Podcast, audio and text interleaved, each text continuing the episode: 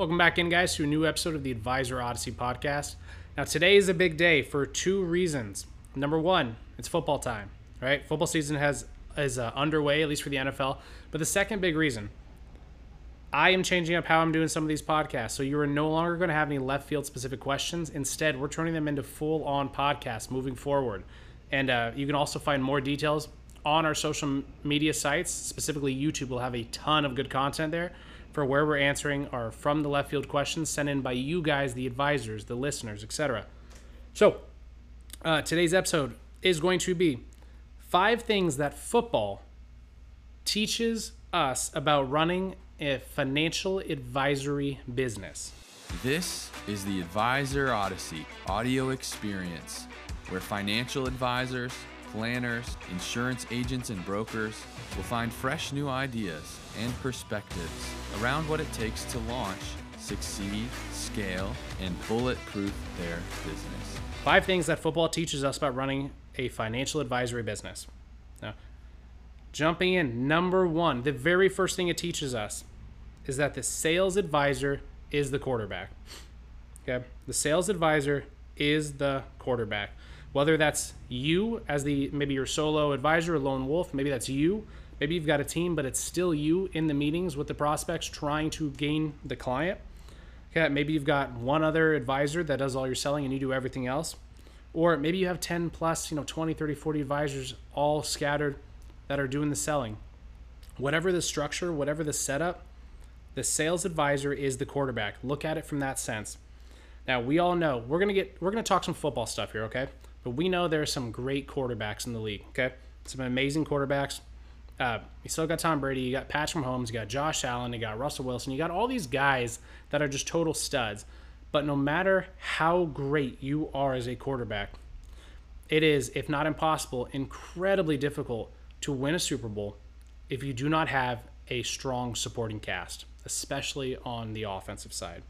So, every good quarterback needs strong offensive players surrounding them to succeed at the highest level. They need good wide receivers to throw the ball to. They need good running backs to hand the ball off to. They need good tight ends to not only block but also catch passes to help them with versatility and play design. They need good linemen to protect them. Okay. Now you might be listening. Well, I didn't know I turned on a football podcast. You didn't. Don't worry. But we need to break this down here because we're going to leave the analogies out of it uh, for the most part here. But good wide receivers to throw the ball to, right? How many times in your business do you meet with a prospect and then they say something to you, something like, "Oh, you know, I've got an estate plan built out, but I haven't had it updated in a really long time. Do you know someone who can help me with that?" Okay. That estate planning attorney that you might refer that client to or that prospect to, if it's a prospect, refer them after they become a client of yours, right? That's like the wide receiver. Throw the ball to them. Okay, let them take the ball and run with it. See how far they go. If not, you know, touchdown, whatever. No more analogies. But anyways, throw the ball. Okay, stick to what you do best: calling the plays, setting up the plays, getting rid of the ball, dishing out the ball, handing off, throwing, whatever it is. Let the wide receiver take it from there. Let the estate planning attorney take it from there. Let the CPA take it from there. Okay, set them up to succeed and let them take it from there. They will appreciate it. They will value you if you do it well and your job becomes a lot easier. Because when's the last time you saw a quarterback sprint down the sideline with their receiver just to make sure they made it to the end zone? They don't do that, do they? They trust. Okay, they trust in them. Okay. The second lesson that football teaches us about running an advisory business is that even on the one yard line, you need to have a play design drawn up. Okay. Have a play design drawn up even if it is a slam dunk, pardon the NBA analogy, a slam dunk referral opportunity, don't just write it off and assume you got the sale. Follow at least somewhat of your process. Follow the entire thing, please. But even if you're, you're I get, you know, this is a little bit of laziness here, but go through a lot of the same motions because you can still lose the client at that final signature piece. They might go cold on you. They might not return a phone call. You might be thinking to yourself, this doesn't make any sense. They were referred, they never had any objections, they never had any issues. I proposed a perfect plan. I proposed a similar thing to what the person who referred them in has, but it doesn't make sense, right? It's because you didn't have a plan. Okay? Have a play design, have a process, have an approach, and do not fumble the golden opportunity in front of you. The third lesson that football can teach us about running an advisory business is that yes, experience matters, but it doesn't mean everything. Okay? Rookie quarterbacks regularly outperform the veterans of the league, right? Young QBs dominate the league when they get the opportunity, right? Uh, right now, the quarterbacks I mentioned Tom Brady, Patrick Mahomes, Josh Allen, Aaron Rodgers. Okay, Tom Brady and Aaron Rodgers, well established, very successful quarterbacks. No matter if you love their teams or not, they're very good at what they do. There are some very, very good advisors. They've been doing the same thing over and over and over again, and they've succeeded. But then you have the young advisors, the new advisors coming in, the Patrick Mahomes, the Josh Allen. They come in and they're very good also. They do it a little bit differently. They have their own style to it, own flair. Everyone's a little different. We're all unicorns in this business, but they do it differently and they have no desire to do what the other advisor's doing, what the other quarterback's doing. They want to do it their way. Right? This is uh, to remove the analogy from it. As an advisor, uh, if you've been in the industry a long time, if you'd consider yourself a veteran or experienced, you need to realize that if you are comfortable right now that is a bad business move. Never be comfortable. You can be confident, do not be comfortable. Okay? Because somewhere out there, and I see somewhere out there for your advisors, it's going to be someone within their same city, maybe their same community, maybe it's in their state, or maybe it's a totally different state that's about to open a new location in your backyard. You are never comfortable if you do not have a next play drawn up, if you don't have a next step to take, a next training regimen, if you don't have a next place to go, instead, you're just hopelessly content. Okay. Um, even on the experience side, for some of you advisors who maybe you don't run your business, okay, maybe you're a, a, an agent or a, a broker within an umbrella here or another agency, this still applies to you look at your leadership. Look at the leadership of your firm. If we stop looking at quarterbacks and we look at head coaches, Sean McVay is in the same league and in the same conversation as Bill Belichick, Andy Reid, Pete Carroll, these older guys who have been around for a long time. Why is that? Sean McVay, who's 36 years old, I believe, right now, is in the same conversation. He's been a head coach for five plus years. He is really freaking good at what he does, and he's did he, he's done it his own way, right? Uh, again, we'll save a lot of the football stuff for another time, but he saw what he wanted to do. He laid it out, and he's a numbers guy. He analyzed it, in it on everything he saw, his projections, his paper, his stats, it worked. He trusted it. He executed the way he knew to execute it, and it also worked. Okay. Sure, you can follow the leader. You can do what others are doing. And I, I do love that mindset. There's no need to reinvent the wheel. But just because something is working doesn't mean you should continue to do it that way. This is the Kaizen method, another podcast topic that we had uh, previously. Be relentlessly committed to the ruthless improvement of your business and then get really granular on how you will improve it. Test it, follow it through, and then gauge the success. Okay.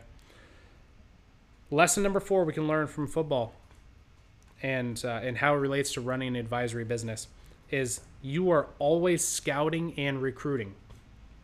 Okay, sure, maybe uh, and you've got more uh, more staff than you know what to do with. Maybe you've got way too many advisors. You don't have enough uh, people for them to meet with. Maybe that's your situation in that case, you're still recruiting and you're scouting for an amazing marketing director. Right? Maybe you've got uh, way too many leads to handle. You just you don't have time. Maybe it's you need to hire somebody to come in and like take some of these appointments. You should be scouting your next advisor hire. Okay? You're always scouting, you're always recruiting. A plus talent. Okay, that that client service associate, the opening that you have. You know, Sandy Sue might have left. She's no longer with the firm. She retired. Now you've got an opening. And it's pretty critical because you shouldn't be taking time out of the sales role to do the clerical operational role. Um, maybe Sandy had a process in place and she left it there, or maybe it was your process, but maybe it was just she was doing whatever she knew and then that's it. You're not going to be able to train somebody to do that, more than likely, at least not smoothly. Nor should you actually be training them in general. But hire somebody who is doing the exact job that you want them to do for you and pay them more to poach them away from their current firm. Maybe, you know, let's, I'm going to talk to the independent guys for a second, the independent guys and gals here. If you are your own advisor and you've got, uh, you know, honestly, maybe you're in the St. Louis area, for example. I was just there not too long ago. There are thousands of Edward Jones offices maybe one of these Edward Jones offices has a client servicing associate that you know of who is a total rock star. If you knew that you could pay that person more and they would do an exceptional job for you, offer them more money, more freedom perhaps, better benefits maybe, I don't know. Offer them more to grab them away and bring them to your firm to help you. Why? Because they're already doing the job they're already doing it at a very high level and they're familiar with the industry as a whole. You don't have to teach them basics, right? And they also, not that this should be a motivation, but we're in the financial services business. This is a relationship business. They might also have a lot of strong relationships too, right? Uh, you don't want to leverage that. Don't don't you know hire to that. I, I want to be really clear. I'm not promoting that, but it's a reality of the situation. They might have really strong relationships too the fifth and final lesson that advisors can learn from football for running their advisory business is that every single year is both a rebuilding year and a championship contender year. Okay. I get it in football, you probably choose one or the other, or you kind of walk that middle ground to see what happens before the trade deadline, sure. But when it comes to advisory businesses, treat every year like you're a championship contender. You have an A plus team, you have an A plus staff, um, A plus advisors. You yourself are a stud. Treat it as such, but always be looking to improve. Where can we level up? Where can we improve our client communication? Where can we improve our marketing? Where can we increase our bandwidth for maybe it's myself as the advisor, maybe it's Sandy Sue, the operational associate, maybe it's John Smith, the marketing director. Find places where you can increase bandwidth, where you can level up, where you can get better. Again, shout out to the Kaizen method. This is so critical consistently look to improve. And uh, if you're focused on improving, you will naturally win more. And when you win more, you are happier, your business is better, your team is happier, your advisors are happier, your clients are probably happier. The list goes on and on. But that mindset of always wanting to get better, yet still succeeding at a high level, is uh, at an elementary level, it is the secret key to success. So, again, to recap, the five lessons that football can teach us about running an advisory business. Number one, the sales advisor is the QB. Build a team around them to support them. Build a referral source around them. Build staff members around them. Build paraplanners around them. Like, uh, build uh, assistants or receptionists to protect their time. Like, build a team around them. They are the quarterbacks. You, as the advisor, the owner of the firm, the owner of the team, are paying them to succeed at a high level. Lesson two is even on the one yard line, you need to have a play drawn up to get the touchdown, to earn the client. Don't chalk it off, or I'm sorry, don't uh, chalk it out as a concrete win. It's not 100%. Nothing's ever laid down in the world. Lesson number three is that experience matters, but it doesn't mean everything. Sure, experience can succeed, but also new adaptive ideas succeed, and oftentimes they succeed at a much higher level than experience does. Lesson number four is that you're always scouting, you're always recruiting, whether that's advisors, whether that's staff members, maybe that's clients, centers of influence, networking groups, it doesn't matter.